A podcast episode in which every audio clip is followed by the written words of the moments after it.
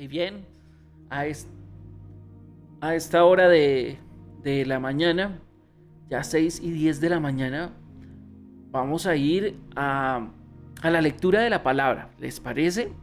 La lectura de la palabra está en el libro de los Salmos. Libro de los Salmos, el número 103. Salmos 103. ¿Listo? Y ahí bendecimos a todas estas personas que ya están conectadas. Ya hay 24 personas, o por lo menos 24 conexiones a esta hora de la mañana. Qué bendición poder verles y estar con ustedes aquí. Salmo 103. Para eso, como siempre, eh, me acompaña mi preciosa esposa y ella nos va a guiar en la lectura de la palabra de Dios. Muchas gracias, amor. Muy, pero muy buenos días, amada iglesia. Damos gracias al Señor por su preciosa y bendita palabra que nos levanta, nos conforta, nos anima y fortalece nuestra fe. Así que hoy nos acercamos a ella para permitir que el Señor siga hablando a nuestro corazón y obrando en nuestras vidas. Dice la palabra del Señor así, que todo lo que soy alabe al Señor. Con todo el corazón alabaré su santo nombre. Que todo lo que soy alabe al Señor. Que nunca olvide todas las cosas buenas que hace por mí. Él perdona todos mis pecados y sana todas mis enfermedades. Me redime de la muerte y me corona de amor y tiernas misericordias. Colma mi vida de cosas buenas mi juventud se renueva como la del águila. El Señor da rectitud y hace justicia a los que son tratados injustamente. Dio a conocer su carácter a Moisés y sus obras al pueblo de Israel. El Señor es compasivo y misericordioso, lento para enojarse y está lleno de amor inagotable.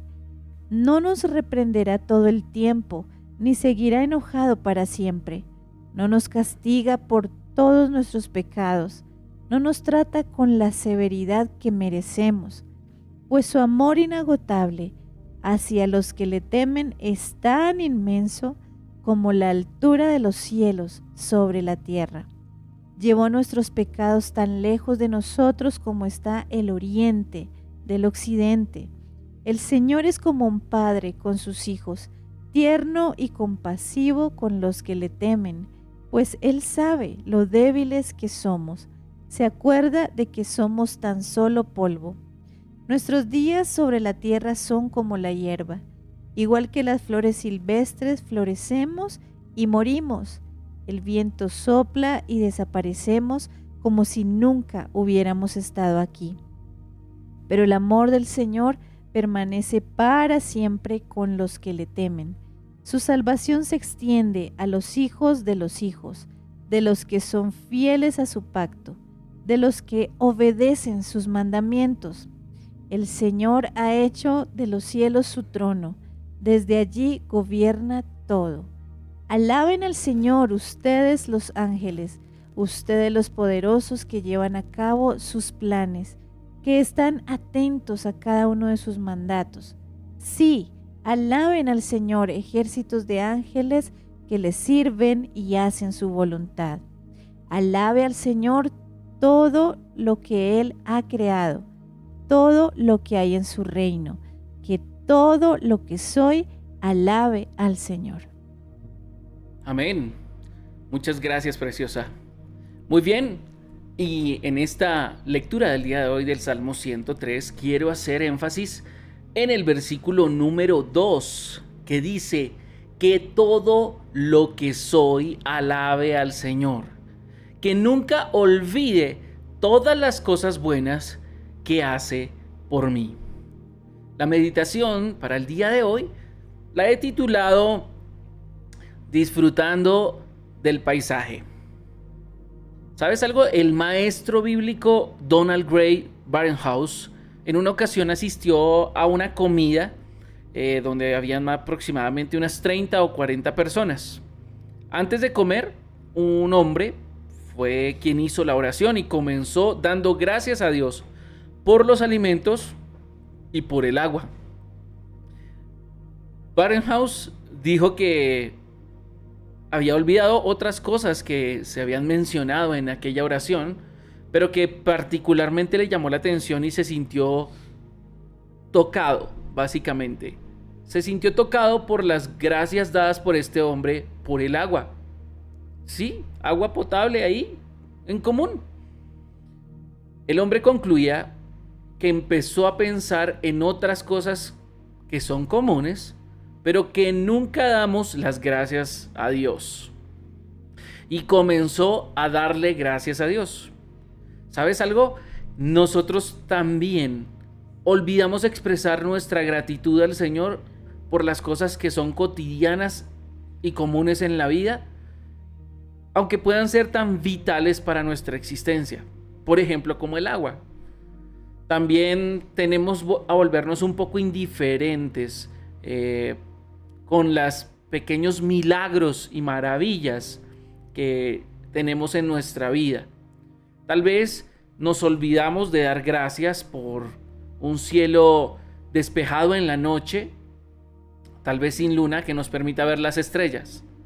O tal vez una dorada y hermosa puesta de sol eh, en el ocaso del día, al final de la tarde. O tal vez eh, ese hermoso paisaje de montañas que podemos eh, ver cerca de nuestro hogar no sé, qué pueden ser, tal vez son los árboles eh, que están allí en nuestro barrio, cerca a nosotros. Mm, cada uno de ellos nos está aportando algo. ¿Saben algo? Nos está aportando algo. Cuando te levantas en la mañana, respiras. Y qué bendición respirar, ¿no?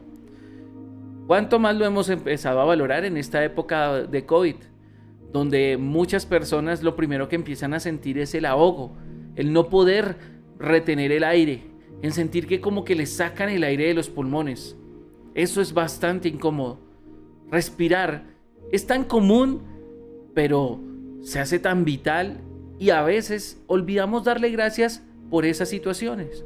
Por eso el salmista dice que todo lo que soy alabe al Señor. Le está hablando a su alma, se está hablando a sus pensamientos, se está hablando a sí mismo y está diciéndole directamente a su vida que todo lo que es lo alabe. ¿Por qué? Porque para que nunca olvide pues todas las cosas buenas que Dios hace por ti.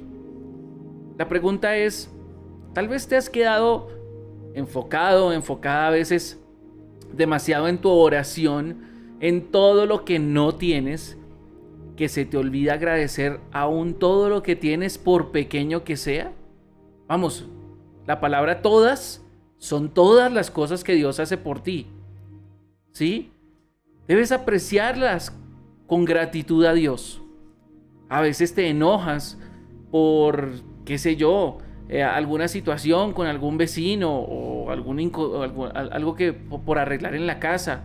A veces nos enojamos porque nos llegó el recibo del, predial. Pero ¿por qué no das gracias? Siempre lo he dicho, yo no tengo particularmente la bendición todavía de ser propietario de un inmueble, de una casa donde, donde vivir. Yo eh, pago arriendo, pero cuando pago arriendo le digo, Señor, gracias porque tengo un techo donde vivir. Tengo una, un lugar donde eh, alojar a mi familia.